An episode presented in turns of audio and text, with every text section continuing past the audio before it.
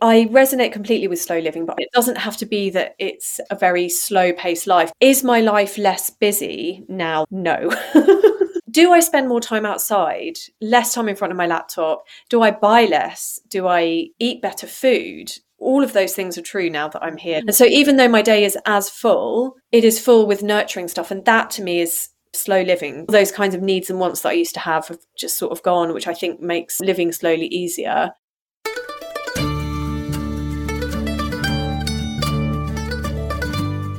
You're listening to the Good Dirt Podcast. This is a place where we dig into the nitty gritty of sustainable living through food, fashion, and lifestyle.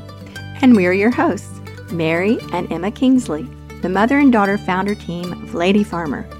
We're sowing seeds of slow living through our community platform, events, and online marketplace. We started this podcast as a means to share the wealth of information and quality conversations that we're having in our world as we dream up and deliver ways for each of us to live into the new paradigm, one that is regenerative, balanced, and whole. We want to put the microphone in front of the voices that need to be heard the most right now the farmers, the dreamers, the designers, and the doers. So come cultivate a better world with us. We're so glad you're here. Now, let's dig in.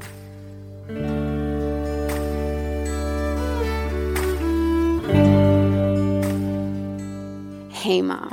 It is lovely to see you. And I think it would be fun to let the listeners in on just some of our adventures and getting this intro recorded.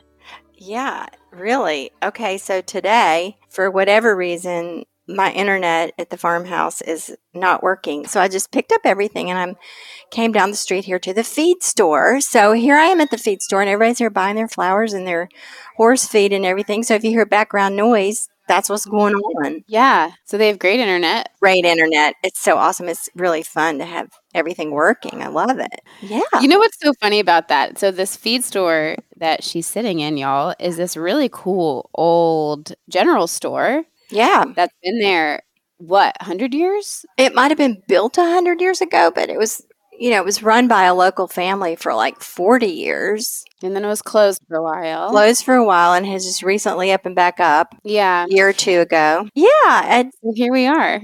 isn't that something? That's so fun. So coming at you from, well, half of us. Mary is coming from Seneca Feed Store, and I'm in Washington, D.C. And yay, we're so excited to introduce this episode. It's going to be so fun. I love this episode. I learned so much. But first, I also want to say I want to compliment you, mom, because I was over at the farm the other day and your garden is just so gorgeous. I've been putting up some videos that you've taken on Instagram so we can share, people can see. If you're not following us, we are Lady Farmer. Um, mom can post some garden updates. It's so much more fun when there's like things in the garden to talk about. Yeah. But it's so beautiful. And what I really love is several years ago, I guess almost 10 now, when y'all mm-hmm. moved in, in the garden, you had like seen a YouTube video of someone like laying down mulch and then cardboard and mulch. Was it like a layer like that or was it just mulch? Yeah, the advice was to put something down first and then cover that with mulch. And I just took a pasture, what, what had been a horse pasture, and covered it with whatever cardboard I could come up, you know, brown paper bags and all that kind of thing, and then had the tree company come and deliver for free. They'll do that. Just a whole bunch of mulch over it. And over the years, it has just created this really awesome, beautiful soil now. It's like decomposed in this really soft, spongy. Yeah. Oh, it's so great. It feels so good to walk on. And now there's like sweet little like clovers and stuff growing on it. It's like a carpet yeah, it's really awesome. I think it's about 7,500 square feet. And there's these sweet little paths that y'all have mowed. And mm-hmm. Dorothy, mm-hmm. who also helps us type up the yeah. show notes to this podcast. Shout out to Dorothy. Dorothy. She helps in the garden too. So it's a fun little lady farmer project. It looks so good. I have two ponds, frogs and fish and birds yeah. and that whole thing. A bigger one and a smaller one. And the trees I planted several years ago are now coming up and bearing fruit. And, uh, yeah, it's a good lesson in patience. I mean, um, mm. it takes a while to develop these things. So, 10 years now. Well, we bought the property 10 years ago. So, it took a while to get going in the garden. So, I would say this is my 10th season in the garden. Yeah, so cool. Anyway, so that was my share and tell was about your garden. So there you go. Okay. so do you have a share and tell? I do. And it is about the garden. Surprise, surprise. So fun. So this year we have been trying to stick to planting by the signs of the moon. This is an old tradition. I knew about it when I was growing up in East Tennessee, which is southern Appalachia. A lot of the old timers around there were still doing it. And I heard about it, but of course, as a young person, I wasn't paying that much attention. And now that I'm older and have left that region, I realize there are really not that many people that know much about it anymore. It's kind of a dying art. It's kind of one of those areas of knowledge that is going out with the people that practiced it. But you can still get access to this information through the Farmer's Almanac, and there are some other resources, not not too many. So, as a way of just enjoying the garden and enjoying growing things, and also a way of preserving my own legacy from Southern Appalachia, I've really been applying those principles to the garden this year. So, how it works is every month the moon passes through all the zodiac signs, and there's a light phase of the moon and a dark phase of the moon. And there are certain times within that to do certain things planting, harvesting, weeding, all kinds of things. And we actually have a calendar in the almanac that is a guide to this. And I've been really using that calendar in the almanac. It has come in very handy. You just look on the day, and there are little icons there that tell you what is a good day for. So I wanted to tell our audience that if they have flowers to plant this year, June 8th and 9th, coming up next week, the moon will be in Libra. And that's an excellent time to plant flowers. Aw. So, just passing on that little tip if you're interested in trying this, try it and, and see how it works for you. I, I have noticed that when I plant things on the right day in the fertile signs, things just do very well. You can transplant things and they don't wilt as much. They just seem really happy to go where you're putting them. And could it be my imagination? Sure. but yeah. I'm having fun doing it anyway. So that's my little tip for the day. Plant flowers next week on June 8th and 9th and see how it works for you.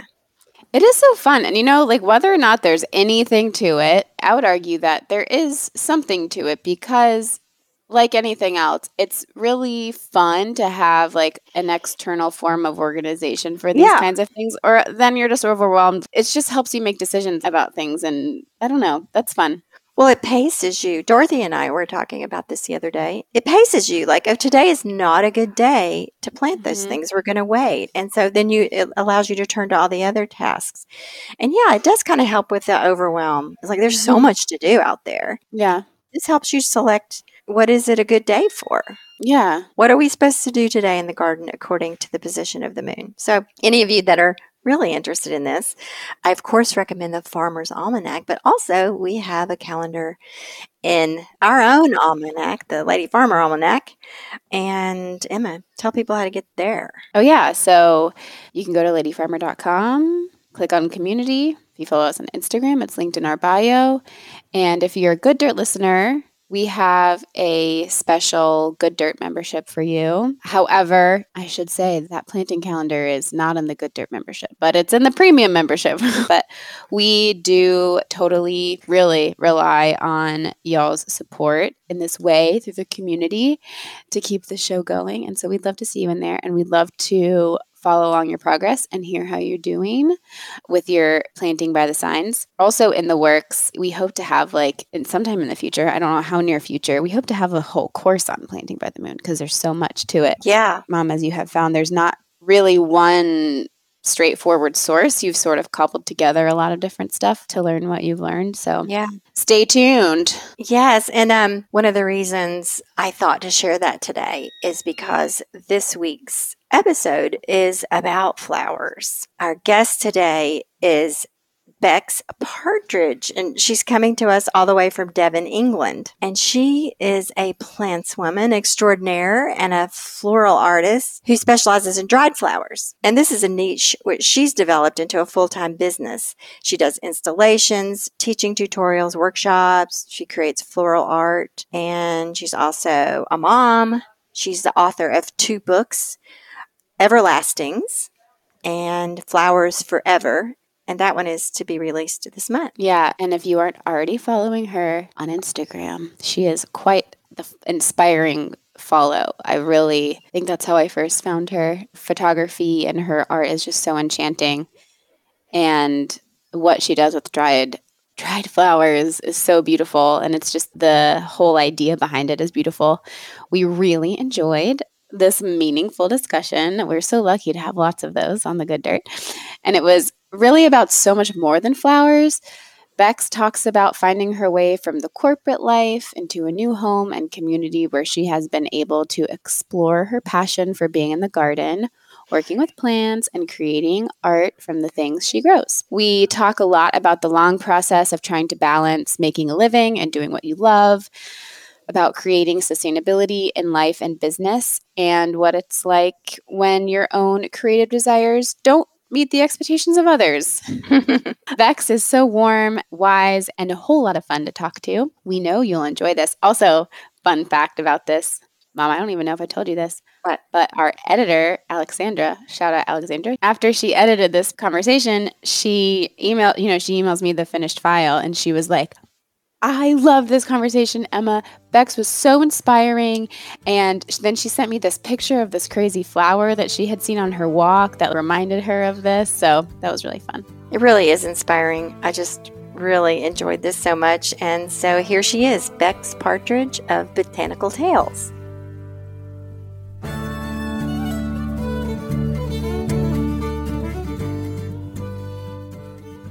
It's been a very long winding journey to get to where I am. And now that I'm here, actually, there were threads taking me in this direction all the time, but it's been yeah. very convoluted.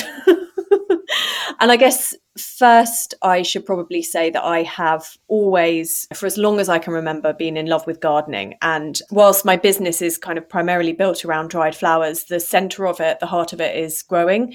And I wouldn't be doing what I'm doing now if it wasn't for that part of the journey and the process you know that goes into kind of the things that I make.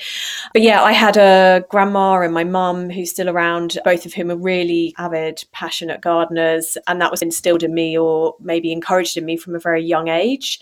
I remember being in my 20s, married to my husband, owned our first house where we lived in Farnham, which was just outside London and all of our friends out clubbing at the weekend and I just wanted to be at home growing sweet peas and extending the garden a little bit. You know, this was just living in a town, so we didn't have a huge amount of space, but I just loved it. So that has always been with me. But I I left school at 16, which is quite unusual in my family. My dad's a lawyer, my mum's a teacher, my brothers both trained to be lawyers. My half brother and sister did the whole university thing. So I was the real odd one out in the family. And I've always been like that, just carved my own path, whether it was, you know, the easy route or the hard route. I just kind of knew what I wanted. And I think the thing I struggled with at an early age was committing to studying something that I didn't really know if I wanted or was that passionate about because, you know, I'm 42 in a few weeks' time. And so you're talking 25 years ago, the way people spoke to you about what was possible in your career was vastly different to what it is now you know? There was no nothing really inspiring. Yeah so i just didn't want to do that. So i trained to be a chef uh, when i was 17 18 so i did a year of cookery school and i absolutely loved it but i really didn't like the hours. I, I found it very hard to be working weekends when all my friends and my boyfriend were out all the time. So i swiftly moved into wedding planning which is obviously not too far from what i do now. So the lady that I worked for in this catering company, who I worked for as a chef and then as a wedding planner, was really into seasonal cooking and growing and used herbs and edible flowers in her food, which was quite forward thinking back then. And I obviously didn't realize it at the time, but hugely influential in what I was doing and helping me understand a bit more about seasonal eating and, you know, working with what you've got around you rather than bringing things in all the time. And then I met my partner who's now my husband and all got together with him been friends most of our lives and um, decided to go traveling for a couple of years so we did that which was an amazing adventure and uh, when i came back i got a job with an organic food company as a pa and then slowly i started slipping into marketing basically so I started a career in that. And then I slipped into the corporate world, which was, oh, oh my goodness. I just looking back, it was all about kind of external validation. You know, I work for a big Yeah. organization. I don't know if you know of Unilever in America, but it's a huge uh, FMCG. And, you know, I thought, I thought this is what life was because I was getting so much congratulations, but I was deeply unhappy basically for 10 years of my life. And that sounds really sad, but And you were probably getting a good paycheck too. I did, but you know, I got really into kind of understanding the ties that being in full time employment, you know, there's obviously huge benefits. And for some people, that is the right way of life. But actually, for me, I really struggled with the control that companies have over your day when you're employed, you know, and, and Mhm. I realized more and more, particularly after I had my children, actually, that I was spending most of my life doing things I didn't want to do with people I didn't particularly like. And being inside and this office we worked in had floor to ceiling windows with beautiful countryside outside but i felt like a caged animal. I was just mm-hmm. you know just looking out the window all the time but having to do work. And so within that job i did do some really good stuff and i learned i purposely kind of carved a career for myself there where i was working on brands that were doing good for the world and the environment and all that kind of stuff. So i was really kind of pushing that agenda and doing well but after the birth of my second son and we just moved. We'd come back from a two years in amsterdam. We went there with my job and it was brilliant. And that kind of really changed both me and my husband's life values i would say being in amsterdam. I don't know if you've ever been but or if you know anything about the kind of culture but it's very egalitarian so everyone's equal regardless of what you do. Of course there's class systems and all that kind of stuff but a barista is as celebrated as a manager. Mhm. and a bar person is as much respect for his job and everyone else respects his job as much as anyone else. And that was really eye-opening for me because my family structure and the way i've been brought up is very hierarchical you know and it's all about career progression. And yeah it kind of made me and my husband actually take a step back and reassess not really consciously, but just really kind of helped us think about how we wanted to live our lives. And um, came back to the UK. I had another baby, my second son. We moved house and moved into this garden in Farnham where we've lived all of our lives. And was in the town centre, this house, but the garden basically was uh, the house was built on a little section of an old garden. So what was growing there, and it was all kind of coincidental with my son being born in March and then the garden sort of coming to life and me being on maternity leave. And I was suddenly just really wakened up to, yeah, to the natural world in some way. I don't know. It was serendipitous. I don't know whether it was just the right time. But I started to kind of document that through Instagram, which is how Botanical Tales started. I really thought that my that all that was going to be was just an Instagram account with some photos of me sharing the flowers that I loved and the stories behind them. And at this point, it was just maternity leave, right? So you hadn't, Yeah. or had you left your job? No, no, no, no. Gosh, no. Oh, So I was okay. in a situation where, and again, this comes back to what we were talking about when you're in full time employment. I had a mm-hmm. wonderful, wonderful situation, which was I got basically a year's full pay for being on maternity leave, which is Oh my unheard of in the UK. But you had to go back and work for a year afterwards, or you had to pay all your money back. So you're then in a locked in situation.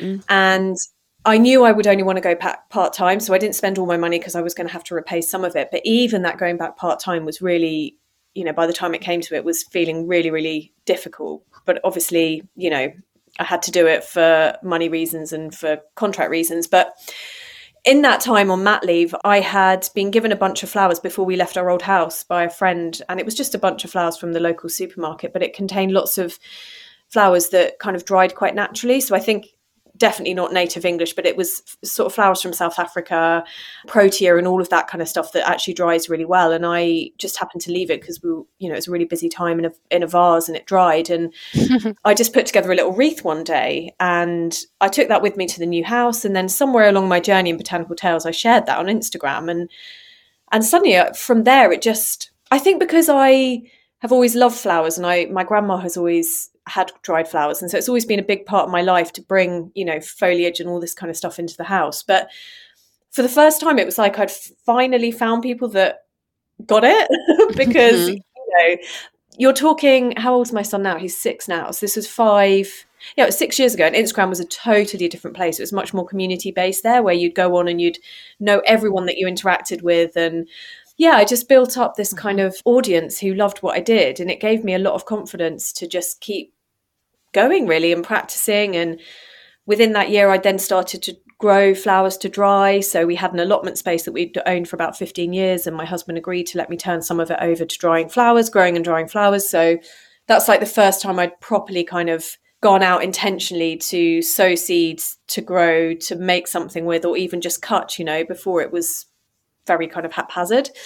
And then it kind of went from there. And it got to the point where my external life, in comparison to the one that I had in London where I worked, so I was commuting up to London every day, leaving the boys at home with my husband or going to nursery, but then also having this side project which was getting bigger and bigger that I just couldn't marry the two together anymore. It was too painful to go to work and mm-hmm. in that job. And so and it was getting really difficult at home. I you know, I was really, really unhappy. And my husband just sat me down September three and a half years ago and was like, You have to resign. We will make it work but this is not working and the money's not worth it basically and i'd obviously been saving you know, as much as I could in all of that time to kind of give me a bit of a buffer.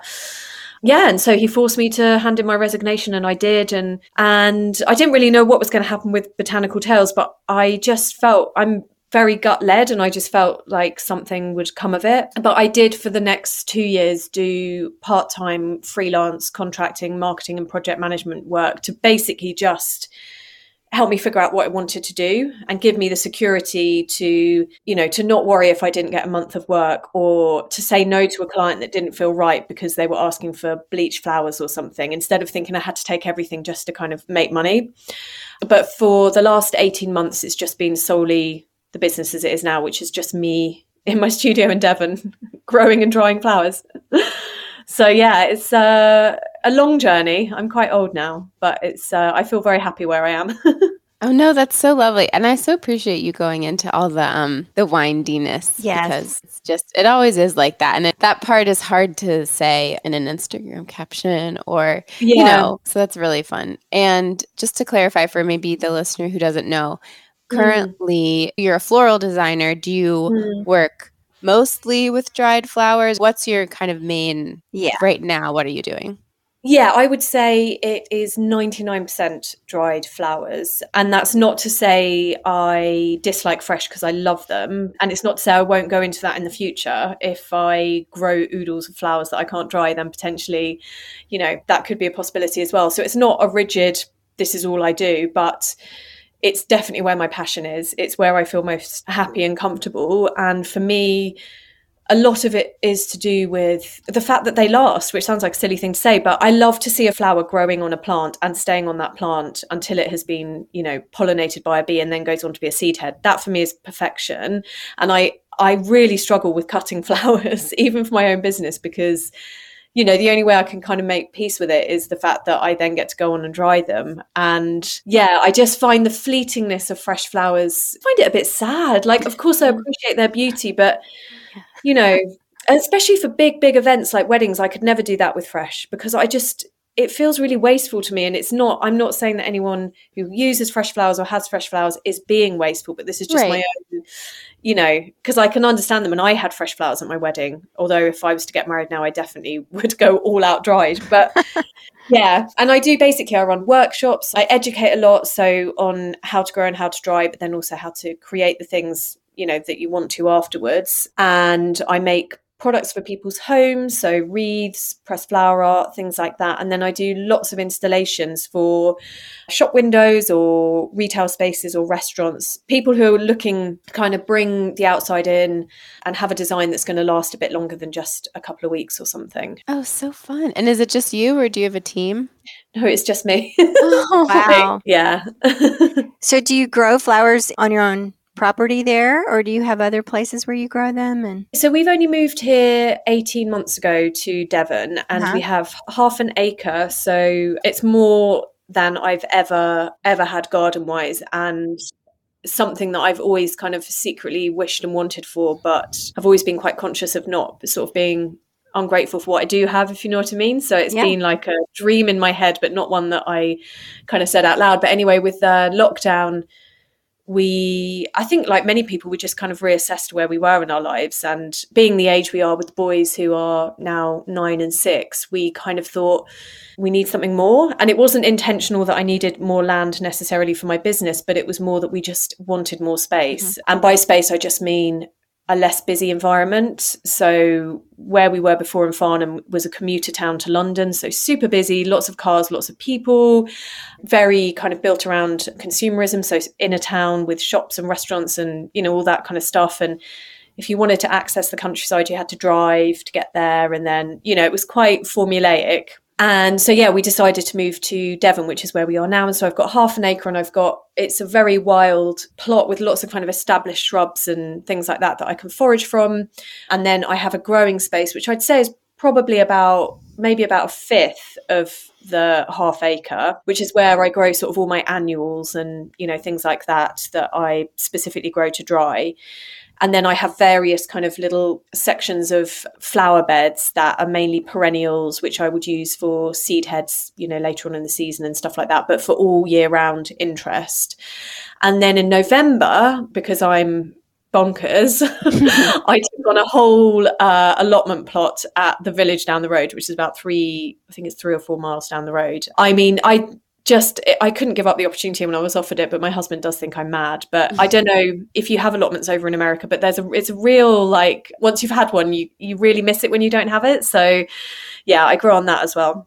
Is that like a vacant lot that you get to use or or lease or something? Yeah, you sign a lease and it's kind of like ongoing until you don't want it anymore. But they're really it's a really cheap way of borrowing land basically. So I think I pay twenty five pounds a year for this whole allotment plot, which is huge but the great thing about it is, particularly because I work on my own, you're obviously working and growing alongside other people who have their own plots. Mm-hmm. So, you know, if I'm feeling like I'm just stuck on the hill with no one to talk to but my husband, I can just pop to the allotment and I know that there'll be, you know, oodles of people there that will want to talk to me about what I'm growing or how the season's going.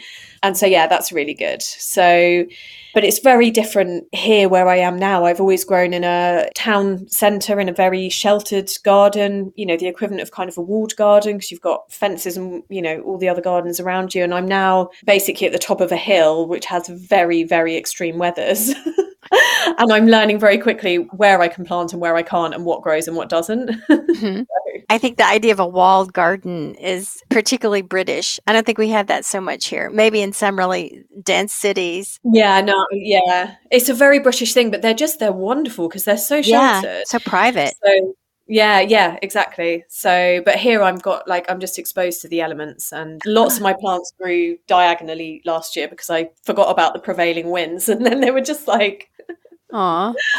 well, so you've only had really one season there. I mean, you're going into your second growing season, right? Is that right? Yeah, second growing season, and to be honest as well, I think I feel like that first because we moved here in the pandemic, so we still had the first six to eight months was in lockdown, pretty mm-hmm. much. So, um, and I was homeschooling the boys, and it was a really stressful time because here we'd had that was coming up to a year of yeah broken life in some way, and we'd obviously had the stress of moving, and I had some big work jobs that I was working on as well, and I'm I'm here now in the kind of middle of the second spring and i'm seeing things that i definitely didn't see last year because i think i was really it was a very insular year and quite yeah. intense in your headspace and yeah yeah so i'm noticing things now where i'm like i don't remember that last year like the blossom tree outside our annex. I was like, I don't even remember that flowering last year, but of course it did because we had cherries. So, mm. yeah. That's really interesting. Yeah, it mm. is. So,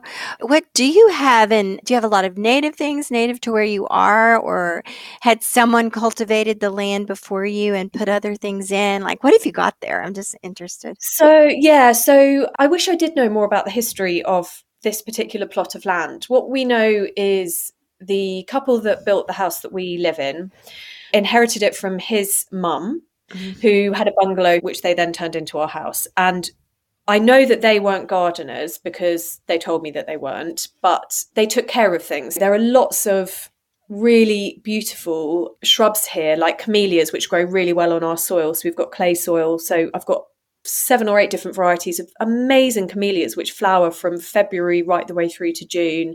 A beautiful magnolia tree, there's a cherry tree, a plum tree, which are all really established. And there's a Mm. ginkgo tree, a specimen ginkgo tree, which is taller Oh. than our house, which apparently his mum put in. So I feel like she was a plants lady. And all of those old things that are in here are thanks to her. And, you know, thankfully they left them and, and kind of they're still thriving. But my studio where I work, the people that we bought the house from just had it as a potting shed. So they had their lawnmower and, you know, shears and all that kind of stuff. And we had to apply for planning permission to get something changed in the garden. And we saw a planning notice from 1950 something or other for the lady that lived here before who used to run this studio as her pottery studio. Oh wow. Yeah, so it's got like that's what I mean. I wish I knew more about the land and the lady that lived here before the couple that we bought from because She was an artist. Yeah. So yeah, it's really interesting, and I always feel like in my studio, there's it's not a potting shed. It's it's such a beautiful space. It's got a real kind of feeling to it, you know, more than just like wooden walls and a couple of windows. So yeah, So tell us more about Botanical Tales. Do you do weddings or what else do you do? And how do you dry your flowers and what's your process? And yeah. talk to us all about Botanical Tales. So I don't do that many weddings. I love to do the bridal party florals. So whether that's the bouquet or a flower crown or something like that. So I don't know what it's like in America, but in the UK, dried flowers is definitely becoming more popular, but it's still quite a minute amount of people who would really fully appreciate and love dried flowers to the extent that have only dried flowers at their wedding. And I do get inquiries, but I tend to just do bridal florals unless someone who I know is kind of gets my way of working and the things that I do is fully on board. So it's less weddings and it's more installations and work for people's homes and things like that. Because of that, and because of the fact that I use work with dried flowers, my year is a bit different to a normal kind of person who's working with flowers, right? Because normally, whether you're a florist or you're a flower grower, your really busy points in the year are the summer when mm-hmm. everything's in bloom. Whereas for me, and this actually fits really nicely with my lifestyle as well, which is that I've got two small kids and they get six weeks off in the summer, and I can't be a flower farmer of fresh flowers because I'd Yeah. never see them in the summer months. Maybe when they're a bit older, I could do that. Because instead, what it is, is my busy time is basically September all the way through to probably January, February when fresh flowers are less available and people are slowly sort of turning more into that indoors environment because that's where dried flowers are kind of best placed really but that's not to say the rest of the year isn't busy i do lots of other things and obviously i'm growing that whole time as well so from january all the way through Do you harvest at a certain time in order to dry them a certain way? Yeah, so the majority of things that I dry are in the summer. I am experimenting more and more with spring blooms, for example. So tulips and ranunculus and all of those kind of fleshy flowers, but they're much harder to dry and much harder to get to dry to the point where you can work with them and get longevity out of them, you know, without deteriorating quite quickly. So yeah, my drying season probably starts properly from about June time, and then it will go all the way through really until December when you can still pluck a seed head from the flower bed or from the hedgerow or something like that and use it there and then. And I guess the top tips I can give someone who potentially wanted to dry is first of all, there are no real set rules about what does and doesn't dry. I think there is a level of acceptability of dried flowers depending on where you are along your journey, because I will accept anything dried, but some Yeah. people may think that some things are a bit gross if they're dried. so a dahlia, for example, is going to go from being a big blousy bloom when it's fresh to quite a small crinkled little flower when it's dried with like tissue paper thin petals. And I think they're absolutely stunning, but they are nothing in comparison to what their fresh self is versus something like a straw flower, which they don't really change much at all in their structure. Mm-hmm. But the main thing that you want to do when you're drying flowers is remember that it's a bit different to when you're cutting flowers fresh. So if you were a flower farmer or, you know, in your garden and you wanted to cut flowers for a vase or a display, you would cut them just before they open so that they can go on and open in the house and you get, you know, longer to enjoy them basically. If you cut them on the day they're looking beautiful, then you're going to get one or two days before they kind of disintegrate or fade. And the difference with dried flowers is you actually want to pick them when they're open and at their best for the most part. You don't want to cut them in bud because that means they will dry in bud. And often that means that they're too fleshy and they might go a bit moldy or something. So you're looking for a really kind of beautiful open flower, but not one that's gone too far over because then you may get petals that fall off and things like that. And I, I do, I love that about growing flowers to dry is that I can also enjoy them in the garden and I can yeah. watch them pollinate them for a bit before I go and cut them. And it's lots of the kind of um, the photos and videos that I'm able to take of my garden. I wouldn't be able to do if I was cutting for fresh because they'd never be in bloom, mm-hmm. you know, in that stage of bloom kind of thing. So I do, I love the visual aesthetic as well. And I love the fact that they're left there for the bees and butterflies to have a bit before I then cut them. And then the best thing to do is strip all of the leaves, or as many of the leaves off as you can, uh, from the stalk once you have cut the flower that you want to dry. If you do want to leave a few leaves on kind of around the top as a bit of interest, that's quite nice and can make them look a bit more organic than just the flower head on its own. This isn't necessary, but I now that I'm growing on a kind of bigger scale, I tend to cut my stems, wrap an elastic band around the amount that I'm going to dry in a bunch. So that can be between kind of five and 10 stems, depending on how big the flower is. And I leave them in a bucket overnight in a cool place, just have a really good drink. And it sounds a bit counterintuitive because you're then going on to dry them. But what that means is you're not drying them in a stressed uh-huh. state. You're, you know, you're giving them the best chance basically. And then I would say for probably 95% of things that I dry, I just hang them upside down in bunches. And the key things are that you make sure that you have a space which is damp free so, you know, no moisture, somewhere that's kind of got an ambient room temperature. So you don't want it too cold, but you also don't want it too hot. If it's too cold, they can get moldy just because they're not drying quick enough. If it's too hot, you'll find that the stems just dry really quickly and can become quite brittle, which makes them really hard to work with. And then you want to make sure it doesn't have to be a dark room there are benefits to drying things in the dark but it just they just need to not be in direct sunlight. That's the main thing. So i dry a lot of my things on the back wall here and because of the trees overhead and the windows being there and it being quite low ceilinged cabin the sun never hits them. And then once it is dry to the place that you want it do you treat it with anything or like no. spray anything? Okay. Yeah so i okay. don't use any chemicals i don't use anything. So i grow naturally and organically and then when it comes to my work as well i don't wire anything. Sometimes for the mechanics of you know if i'm building a big installation i might have to use chicken wire but i always make it so that the stems can be removed and reused if possible or removed and then composted. But with the spraying so something like a pampas grass or maybe i don't know if you have wild clematis over where you are but we call it old man's beard. You've probably seen it. Mm-hmm. it's something comes out in autumn here and it's in the hedgerows and people use it in loads of different kind of displays and things. But these are basically fluffy seed heads that just go everywhere after a period of time. So some people choose to spray those things with hairspray and that kind of sets them and keeps them in place. But yeah, I don't, I just try not to use anything like that. And I don't, you can dye things naturally using kind of soya based dyes or natural vegetable dyes and, you know, drawing the dye up the stem of the flower.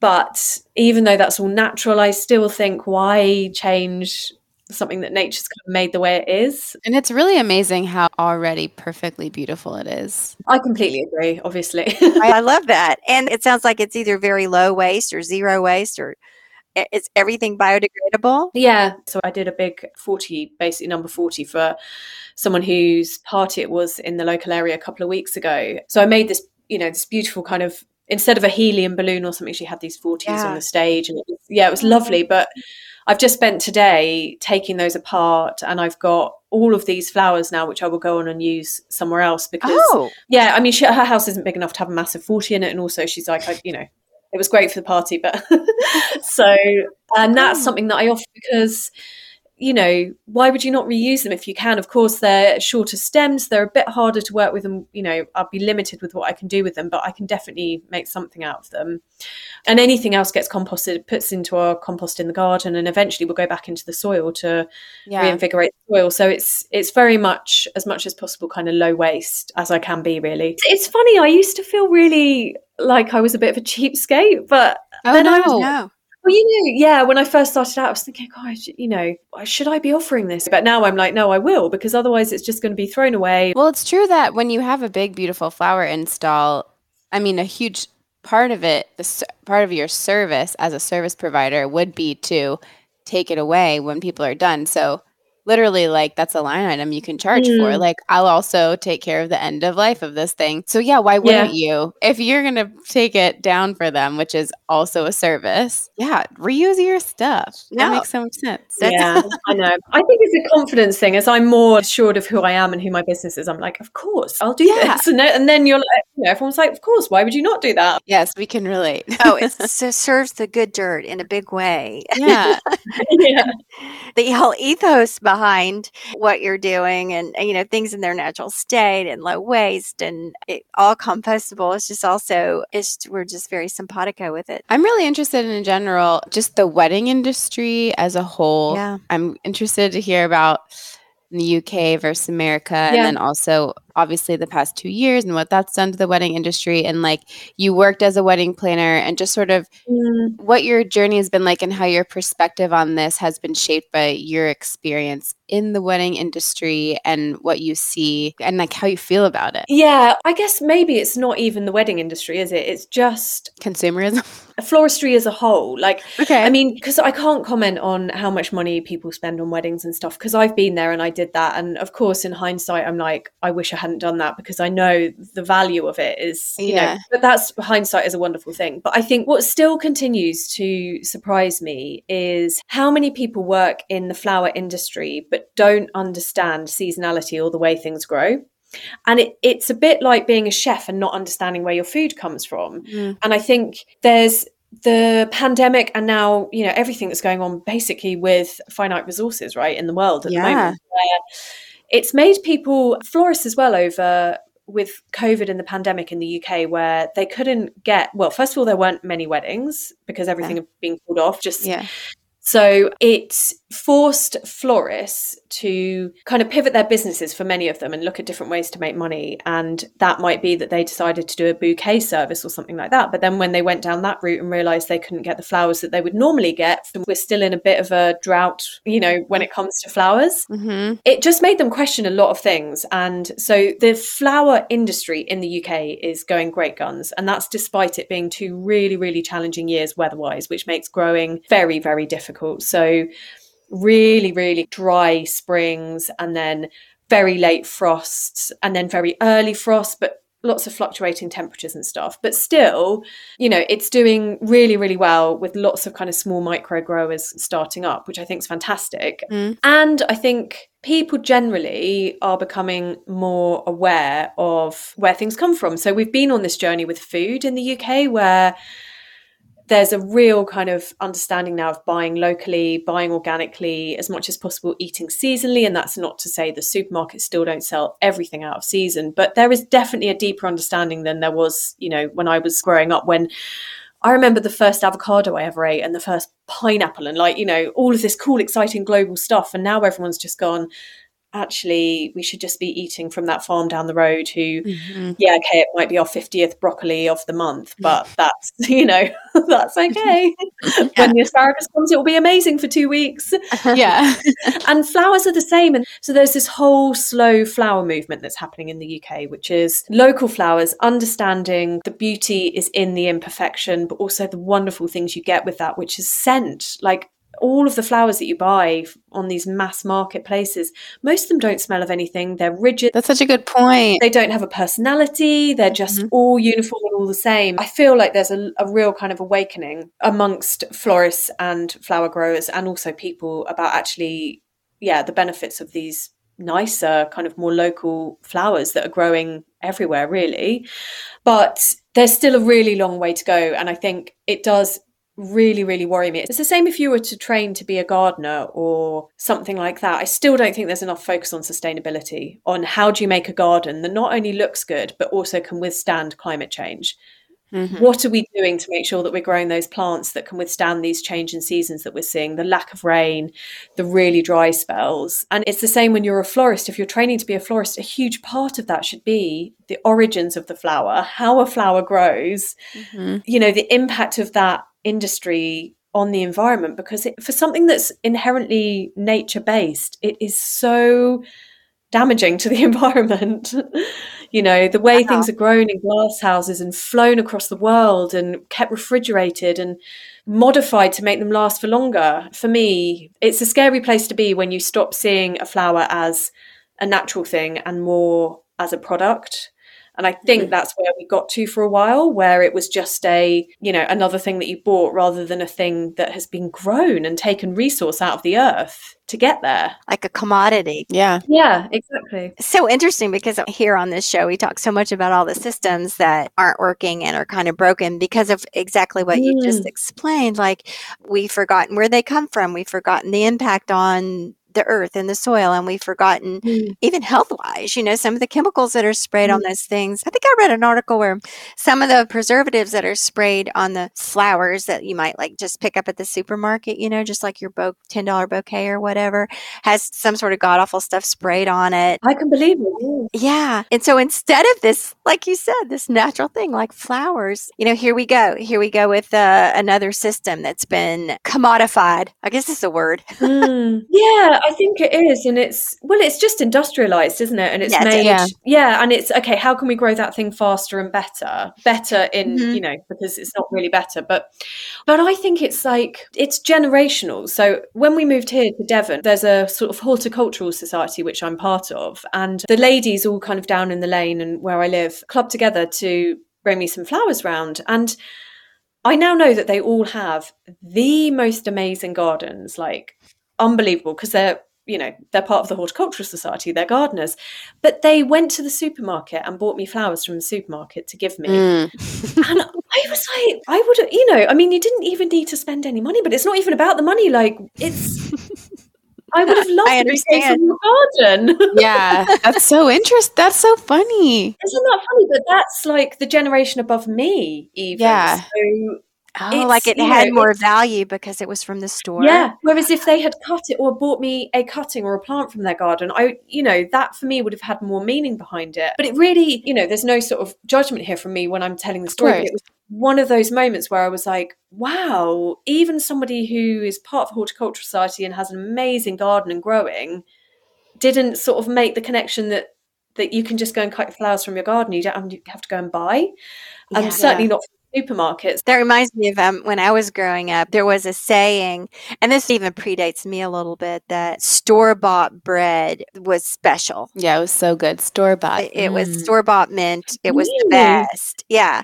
So, meaning that, you know, the bread you baked at home was just sort of normal and blase. But if you got it from the store, that was something really special. And what you're describing is what you're doing in the floral industry is like redirecting people's appreciation for just the natural state of things. We talk about about this with mm. food. We talk about it yep. with clothing.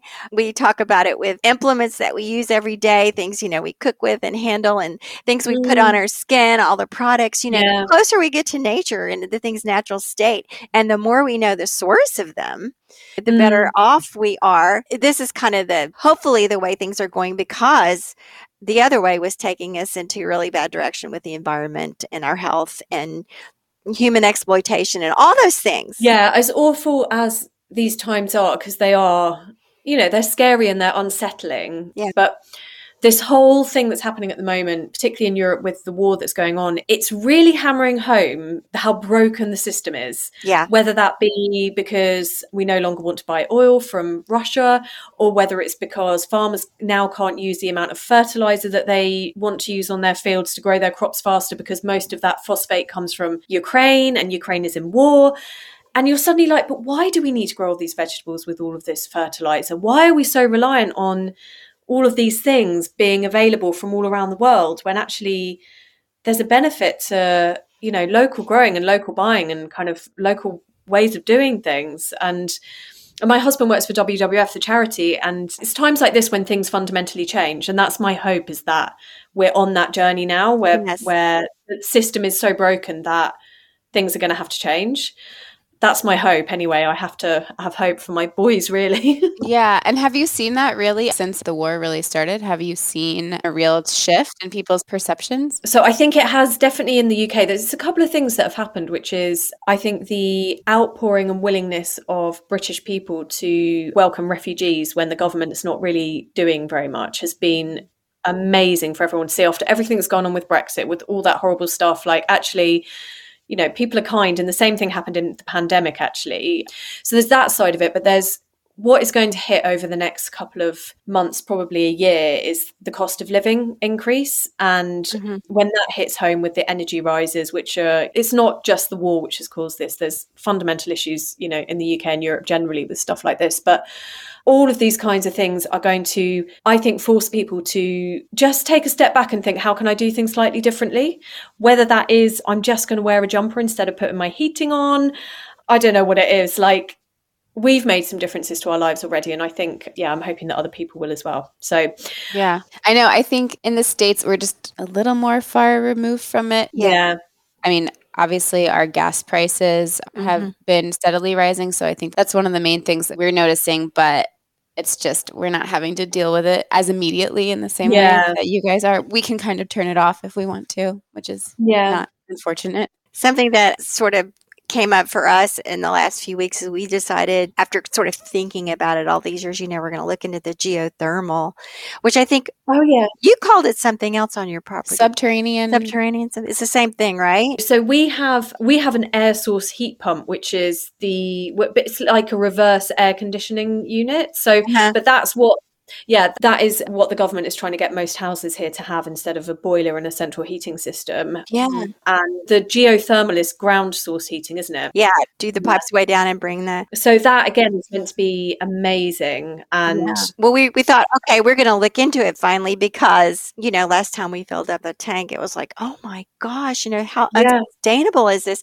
And at the same time, yeah. our neighbor just down the way said they were thinking about geothermal too. But this is my point. This is yeah. when it's a tipping point, right? Yes, Where yes. we all know that we need to be doing this. We yes. all know that we need to be doing that. But until it gets to the point where it's it triggered to the point where actually it doesn't make sense to not do this anymore because exactly. yeah. like people are inherently lazy and that's not like a criticism, mm-hmm. but it, we're comfortable, we're easy, life's been good. And then suddenly, actually, you know, I'm thinking about in my cabin, we live on a windy hill. Why don't I get one of those mini wind turbines and a little battery pack? And I could have electricity here for free. So it's stuff like that where I wouldn't have even thought of doing that until now. And we've gone, actually, that makes sense. yeah. Yeah. It's true. The way things yeah evolve and like you say the tipping point yeah like what if people were charged for poundage of trash that was picked up yeah. like what if you had to pay yeah yeah for throwing away plastic or what if companies were you know fined if their packaging can't be recycled or composted yeah. or something like that yeah they had to pay a tax to pay yeah. for the process it yeah but i think that's all that kind of stuff is you know, I think there's a power in people and making things happen at a lower level. Having worked for a big corporation like Unilever, where it's FMCG, is it's such a slow beast and mm-hmm. small differences. I think the differences that you can make as a person should never like. It's easy to feel kind of disheartened, but actually, if we all just do one tiny thing to make a difference, that's collective power. And yeah, that's the kind of way Ed and I always look at things: is what can we do to improve just iterations every time like what is it just to get that bit better and to just consume less and use less because yeah. it helps us stay hopeful do you feel like in your community and i don't know you're new relatively new to this community but generally in your life have you felt like you think about these things a little differently than the people around you mm-hmm. or especially with the dried flower things like yeah. have you felt a little bit like the weirdo who likes dried flowers and like i've always been a weirdo okay oh my son did a mother's day card which was a a flower where it said "My mama is," and then under each petal was like something about me. And uh, so there were all these ones like "My mama is in love with flowers" and blah blah. And then the last one was "My mama is sometimes weird," and I was like, "Yes, yes, I'm sometimes weird." so I touched upon earlier when we lived in the Netherlands. We spent two years in Amsterdam, which I think I said you really kind of changed the way we viewed life, and not only from a sort of family and sort of perspective, but also we lived in the middle of Amsterdam and they celebrate small businesses, they celebrate creativity. They're all about community. Like people will bring their sofas out in the middle of a city and sit on a sidewalk and have some beers and mm-hmm. you know, just like that's people walking past and and that was totally different to being British, where you close your doors, you close your windows, you lock yourself away and yeah, and we were like, God, wow, this is lovely. This is so open and nice. And then we came back to Farnham and we felt so out of place. You know, people would say how lovely and wonderful what I was doing was, but never buy anything from me or never support me or never mm. invest in me or never lift me up in that way, but always said really nice stuff. And anyway, so then we moved to Devon and I can't tell you, I've had more business here in the 18 months I've been here than I ever have with anyone that I used wow. to live near. Like I have been welcomed with open arms, even though people didn't really understand what I did yeah. in the first place. But they just took a punt on me, like, yeah, come and do my window display or coming to my workshops at Christmas, I was sold out within a day, and all local people who just want to come and wow. support. I just think there's a real entrepreneurial atmosphere here where probably a bit like America, actually, where everyone's just doing their own thing. Like, no one has an office job really. My husband does, but he's working from home. And everyone runs their own businesses and so they're just very supportive. I do pottery classes with a lady and we basically almost have a have an exchange of our own talents. So i'll do her an installation in exchange for terms of pottery class and we're doing collaborations where i'm making dry displays for her pots and then we're splitting you know the money that we get from it. And it's like it just feels lovely to be part of a community and i think we now know that's what we were missing but we didn't mm-hmm. know at the time. Yeah. Would you say that that shift is more one towards slow living. Do you resonate with slow living? Is that a term that you're familiar with? And if so, like, does it mean anything to you? I resonate completely with slow living, but I think this world makes it incredibly difficult to practice it. Slow living can be what it is for you. It doesn't have to be a, you know, a specific thing. Is my life less busy now than it was in Farnham? No. right right because um, my you still have two kids yeah yeah i still that's exactly it you know there's yeah they want to they want to go to swimming they want to go to cubs we live near the beach now so we're always down the beach do i spend more time outside less time in front of my laptop do i buy less do i eat better food all of those things are true now that I'm here. Do I drive my car less? Yes, I'm out on my bike all the time. I swim in the sea pretty much every day. Mm. And so even though my day is as full, it is full with nurturing stuff. And that to me is slow living, if you know mm. what I mm. mean. It doesn't have to be that it's a very slow paced life because I just think that's inherently really hard yeah. in this world. But I guess the way I'm definitely consuming way less. I want less. I don't have that comparison thing at all anymore. I'm just so happy where I am in location wise, but also in my life and in my work. All those kinds of needs and wants that I used to have have just sort of gone, which I think makes slow living easier. Yeah. Yeah. I am, but I'm really cautious of saying, like, as I said, my life is still way too hectic. We're desperate for a holiday. We haven't had one for three years and like, but it's different. I don't feel frazzled and stressed and, you know, that kind of thing. So yeah. I love that you said you want less. Yeah. Yeah. Really beautiful way to put it. And you said your life is still very full, but it's full of nurturing things. Beautiful. I think that's a really, really wonderful way to put it because uh, we always say slow living is has nothing to do with speed or putting your feet up or whatever. Mm. It's probably misnamed in some way. Yeah. but that, what you just said, it's full, but it, it's a different quality of things that are filling it up. Yeah. And just because it's quieter here and there's not as many people, we don't spend as much time in the car and we don't spend as much time battling to get places and do things, which I think yeah. is a lot of it. You know, it's that, yes. you know, Fulham was very busy and it was always a traffic jam or driving next to a road and just always that constant, like, you know, I think when we moved here, we realized that for a very long time living in a town, we'd been living our lives on high alert because of the kids as well. There's so much traffic, so many people just always looking out for danger. Whereas here, I've got none of that. And it just has really slowed me down inside as well. Yeah, it's amazing for your nervous system, probably. Yeah. so good.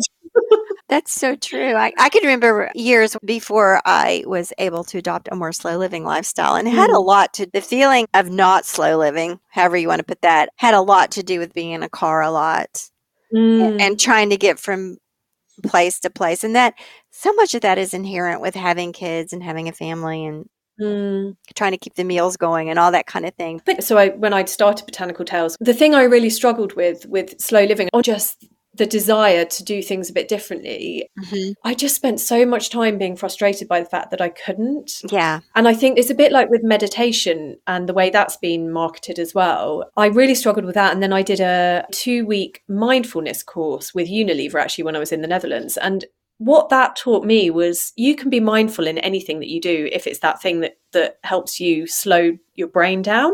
Mm-hmm. So that for me is going out in the garden. It's not that I need to listen to a meditation tape for half an hour. I just Mhm. need to go weed the flower bed and that's Mhm. me done. Yes.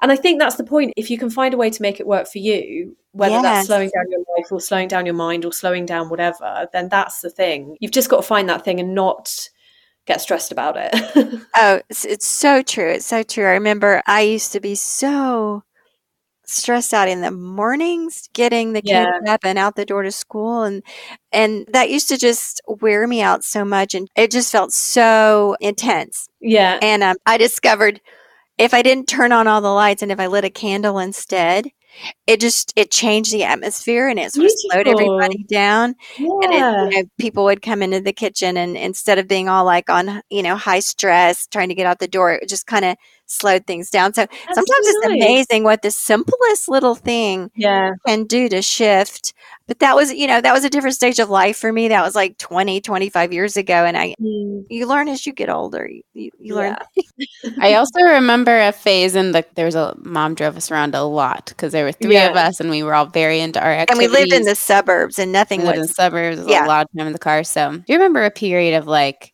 exclusively Enya or choral music on in the car? Yeah. time. music was a big part of my sanity It really helped. Yeah so good. So good. Yeah. that is calming music though. Yes. yeah no I, I had to do something because i was like Yeah. i'm gonna crack up here you know Yeah. That's me. I'm like, I'm going in the garden. I'm going into my greenhouse. I'll see Yeah. you in half an Yeah. hour. Sometimes like, well, before we moved here, Ed would be like, please just go to the allotment. Just go for two hours and please don't come back until those two hours are up. I know Max, what does the good dirt mean to you? It's a tricky question, this one, without going literal.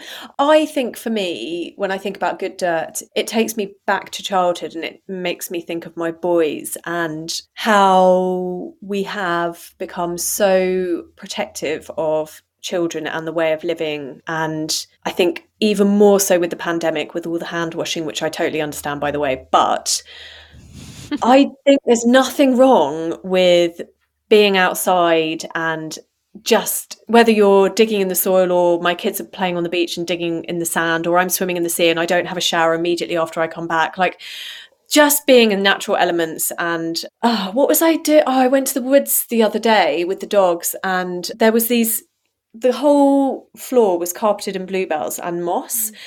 And the smell that was coming up you know that like woodland smell yeah I mm-hmm. don't. There must be a name for it, but that for me is like good dirt. Like that. I was just walking through the woods and that that smell, and it's like my boy came into the greenhouse the other day and was like, "I love the smell of a greenhouse." I mean, what is that Oh. smell? But that for me is like that is good stuff. Like yeah. you know, mm-hmm. how sad I think life would be for me if I didn't ever have any of those smells or that ability to even recognize them. You know, yeah. So I think it's just being in tune with your external environment, whatever that is. And obviously, for people in, living in cities, that's a bit harder. But there's still places you can find all of that kind of stuff. yeah, and to add on to that too, I mean, so beautifully said, but there's also taking it a step further, there's been a sense of like, for whatever reason, we've felt like we it's better to be removed from that or something, or like the way the Mm. world is or, or the systems are or capitalism or whatever it is. There's something in the world that wants us to forget that and to be removed from that. Yeah. And so it's like we're kind of finding our way back to that. word you were looking for, like what you were smelling in the woods. I guess if you were going to put a, you could say it's the humus, the Yeah. I think so. decaying dirt, and that's uh, directly related to the word human. Oh, Really Yes, which reminds us that we are of that. Interesting. But see, this is this is because my husband works for WWF. This is what we always talk about. Is you know people always talk about connecting to nature and getting outside in nature, but we are nature. Yes, We are nature. yes, we don't need to connect. We need to reconnect back to where we came from, right? It's not a go and touch that leaf and feel what that feels like. It's like that leaf is us. That's exactly what you said. It's like, yeah. You took the words right out of my mouth. And I, I've been saying this a lot how when we say, oh, we need to reconnect with nature, we need to connect with nature, that's like Mm. setting up the separation. That's like Yeah. that's like stating the duality. There's no duality. There is no duality. We We are are it. We are it. Yeah. So, so instead of the word connect, I think maybe the word to use is acknowledge, acknowledge, Acknowledge. remember, mm. recognize, all those Yeah. things. Because it's not like we need to do something we aren't doing. We can't not be connected to nature. Well, I think the, the problem is when you are disconnected from it, as we've seen, is tenfold because yeah, Yeah. you just lose complete sight of like a purpose and what you're doing really and like yeah oh i could talk about that for ages and obviously my husband doing what he's doing we do talk about that a lot like Mhm. You're saying Yeah. WWF is that World Wildlife World Wildlife Yeah. Fund? Okay, so that's a lot of like conservation work. yeah so he does fundraising but um at Okay. a corporate level so he works with businesses to try to get them to become better at what they do and the way they do it but yeah, Yeah. as you can imagine lots of chats about climate change and Yeah. um, disconnection of nature and all that kind of stuff so Yeah. Yeah. The microbiology in the soil is, is yeah very much related to our own microbiology. Have you read Wilding? We just finished that in our book club. Oh, yes i've been there Yeah. Mhm. You've Oh, been you've been there. So it's uh I took Ed there for his 40th to go camping for one night because it's just down Knepp, right, in Sussex. Yeah. Yeah, they have gla- glamping. Yeah. Yeah so um well we took our tent and we it was for his 40th and it was just us i left the kids at home and um we went and did like a sunrise walk and saw stork nests and but it's just absolutely what's so amazing about that and i think well you know as you've read it is it's again it's about disconnection where Mhm. lots of conservation has been right we will save that one species and we will do that one thing to or all these things to Mhm. save that one species but not thinking about the fact that actually they're interconnected with all these other species and Mhm. that's what Knepp has done so well is it's gone okay well if we leave that what happens that bird comes in and that butterfly comes in because the butterfly is linked to the bird's ecosystem and it's like it's just a Yeah. domino effect isn't it of more and Mhm. more and more and it's amazing and it's my husband used to be an ecologist and he's of that era where you would just be looking for the one species and taking care of the one species and Yeah. it's so interesting to now see that actually it's really being kind of reassessed which is great yeah because it can only be a good thing but it's such a good book and it's such an amazing place Yeah. And then we, uh, we, you might have heard the interview we did with the, the ladies in Scotland, um, Lynbreck Croft. Lynbreck Croft, and they. listen So that's an interesting one. They, um, Mm. these two women ended up with this big property in Scotland with and the land was like really had been abused and stuff. So they and they were really into this the rewilding thing. And they even got further into the re- reassessment of the whole idea because you you know people go so far into the rewilding thing and then they forget that wait if you're going to do this then you're going to take the ability to grow any food or you're or there for this Mm. plant to eat. And it just gets so nuanced and so complicated and it's so fascinating. And you'd enjoy that Yeah. yeah in the I'll chat. listen to that. And they have a book called Our Wild Farming Life that yes Oh, that just came nice. out. and they really Yeah, they're have lovely ladies. created a way of doing it and, and honoring the wildness of their property while growing food and perfect raising yeah. animals and it's just Mm. so fascinating there's so much to talk about but oh gosh this has really been fun yeah we got way away from dried flowers but I know. yeah i think it's all linked isn't it it's all about absolutely Well, thank you so much, Bex. This was so fun. So, where can people find you? Uh, so they can find me on Instagram at botanical underscore tales, I think it is. I've got a website, botanicaltales.com.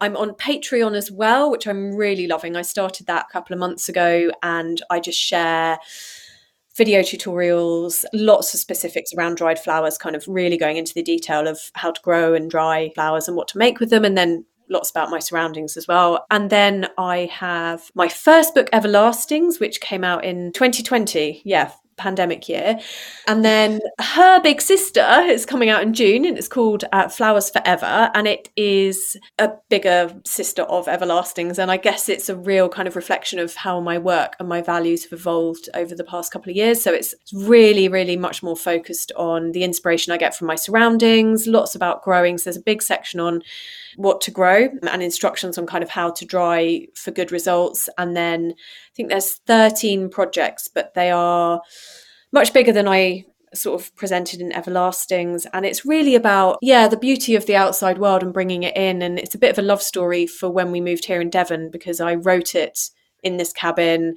So, yeah, it's about that. It's about inspiration, outdoors, making the most of your space, and celebrating nature, really, celebrating us. Oh, I can't wait. Wonderful. We always ask one last question. Is there anything else you'd like to leave our audience with about yourself and what you do, or anything else you want to talk about before we say goodbye? If you have a passion and you're unsure about it or you don't know what direction to take, you know, it's going to take you in, just keep going doesn't matter even if you don't know where you're going to end up. Just keep practicing keep going keep plugging at it because that's what i did and i had no idea and i had so many rejections. But yeah and even if it doesn't take you to kind of an end result of business or anything like that i think just to have something that you're interested in and passionate about is uh, really important particularly maybe as a mother as well if you yeah because of how consuming that can be. Yeah. Oh, that's so helpful. I know that'll resonate with so many people. Yes, very much. So, thank you. All right. Thanks, guys. It's lovely to meet you. Thank you. So lovely. You too. Bye bye.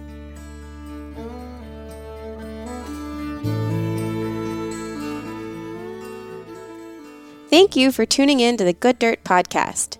If you enjoyed this episode, we hope you'll share it with a friend to spread the good dirt. This show is produced by Lady Farmer, a slow living lifestyle community and the original music is composed and performed by John Kingsley. For more from Lady Farmer, follow us on Instagram at We Are Lady Farmer. That's We Are Lady Farmer. Or join us online at www.ladyfarmer.com. We'll see you next time on The Good Dirt. Goodbye.